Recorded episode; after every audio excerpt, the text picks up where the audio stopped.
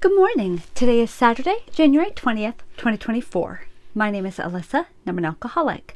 Let's start with a moment of silence for the suffering and recovering alcoholics and their loved ones inside and out of the rooms. The Serenity Prayer God, grant me the serenity to accept the things I cannot change, the courage to change the things I can, and the wisdom to know the difference. Amen. Daily reflections. We pause and ask. As we go through the day, we pause when agitated or doubtful and ask for the right thought or action. Alcoholics Anonymous, page 87.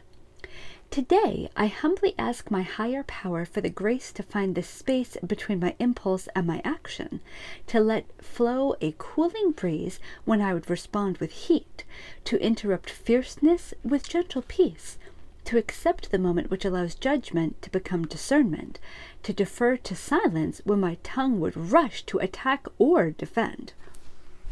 I promise to watch for every opportunity to turn toward my higher power for guidance. I know where this power is. It resides within me as clear as a mountain brook hidden in the hills. It is the unsuspected inner resource. I thank my higher power for this world of light and truth I see when I allow it to direct my vision. I trust it today and hope it trusts me to make all effort to find the right thought or action today. As Season number 20, Light from a Prayer. God grant us the serenity to accept the things we cannot change, the courage to change the things we can, and the wisdom to know the difference.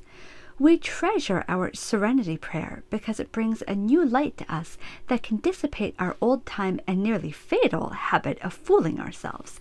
In the radiance of this prayer, we see that defeat, rightly accepted, need be no disaster.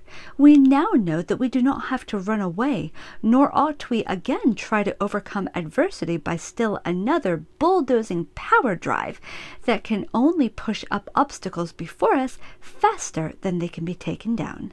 Grapevine, March 1962. Let's end with the Lord's Prayer. Who brings us here? Our Father, who art in heaven, hallowed be thy name. Thy kingdom come, thy will be done, on earth as it is in heaven. Give us this day our daily bread, and forgive us our trespasses, as we forgive those who trespass against us. And lead us not into temptation, but deliver us from evil.